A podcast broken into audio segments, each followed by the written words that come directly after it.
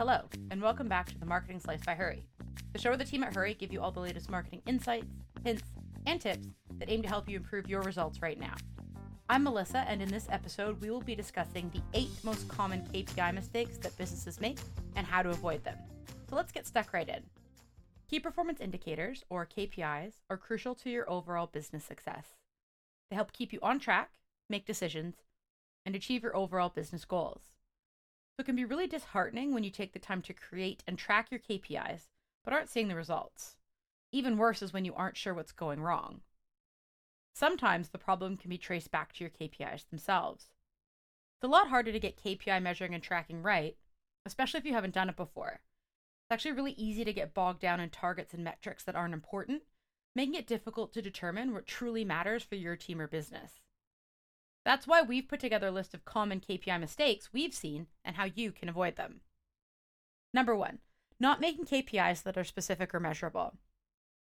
Like any other goals or targets, you want to ensure that your KPIs are smart specific, measurable, achievable, realistic, and time bound. Where a lot of teams and businesses fall short is making their KPIs too vague. KPIs are only useful when they show what your specific indicators of success are in a way that can actually be measured. Grow the business is an example of a KPI that is vague and can't really be measured. The specifics are missing. What measurement indicates growth? Over what time period will this be achieved? Who is responsible for this growth?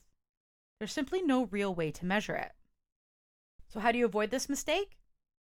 Ensure you set KPIs that you can actually measure.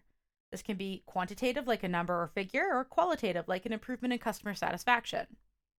For example, if your overall target is to grow your business revenue, a better KPI would be to increase the revenue from outbound sales by 25% for the financial year.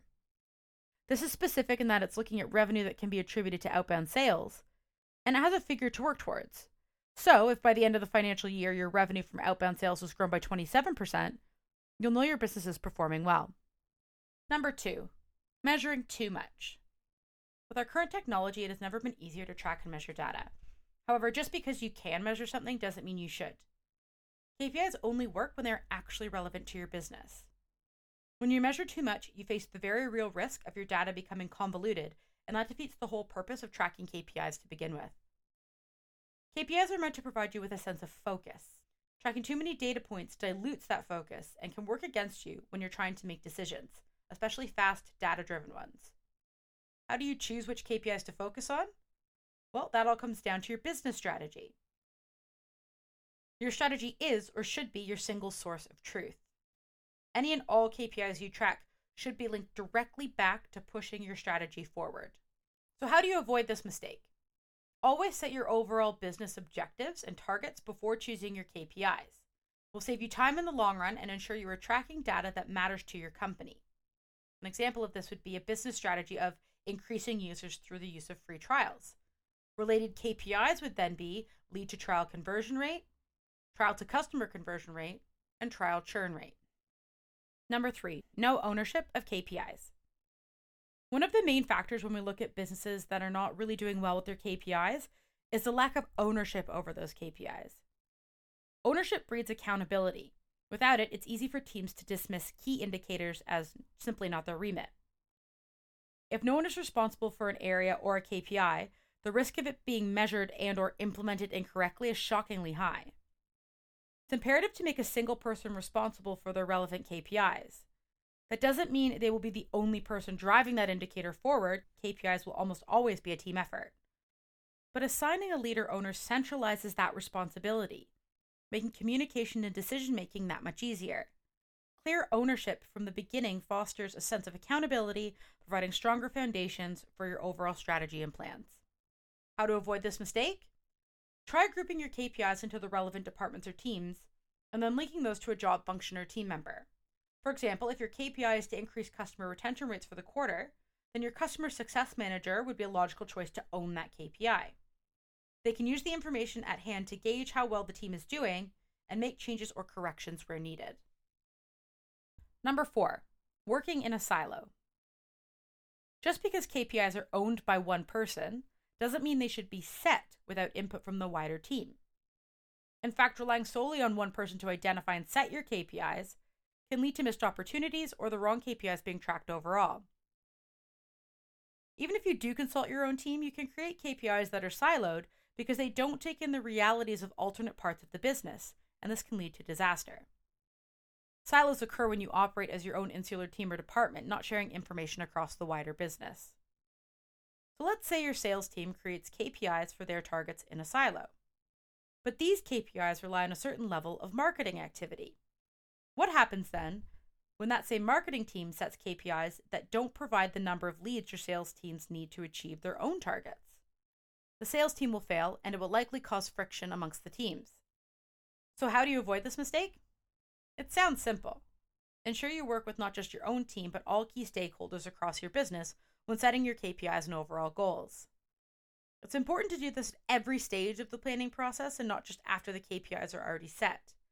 This is because the more aligned a business is, the better it will be able to implement the strategy across the entire organization. And don't forget to include senior leadership in your discussions. There's nothing worse than working across the business to set an aligned KPI strategy only to find out it doesn't fit with the senior leadership vision. Number five, tracking KPIs manually. One of the benefits of measuring KPIs is it's an efficient way to track progress. However, with the sheer number of data points and information available, even tracking only the most important KPIs can be a very laborious process if done manually. Spreadsheets, PowerPoint presentations, and project management software are all great tools, but updating them constantly is a very manual process. Manual tracking can also mean losing track of things like day to day progress, patterns over time, and other information only automation can provide. So, how do you avoid this mistake? Quite simply, invest in the right tools. The most successful teams automate their KPI tracking and measurement. There are plenty of tools that can help you do that, like Hurree, from KPI reports to dashboards. The key to any tool is to ensure it's flexible, easy to update, and shows your progress in real time or as close to it as possible. If budget is an issue, think of it this way How much time is your team spending tracking KPIs manually? Time is money, and automating your KPI tracking will ensure you're working smart and efficiently. Number six, comparing yourselves to others. Industry benchmarks are crucial to helping track progress and inspiring your own targets and goals. However, you have to keep in mind that what works for one business may not work for yours. Relying solely on industry norms doesn't take into account your own business strengths and weaknesses and can lead to tracking KPIs that are unrealistic. Unrealistic targets are a great way to kill morale and push resources to the wrong areas of the business. So, how do you avoid this mistake? Well, when you're setting your KPIs, use industry metrics and competitor analysis only as a starting point. Where possible, dig into your own data to see what sort of patterns you can glean and use those as starting points. You don't have to stick with the same goals or numbers forever. In fact, we advise against it. But using your own data will set you up for success with realistic targets. Number seven, not reviewing your KPIs regularly. Okay, you've done all the work, talked with your team, picked your KPIs, set up a dashboard, and are measuring your KPIs. Mission accomplished, right?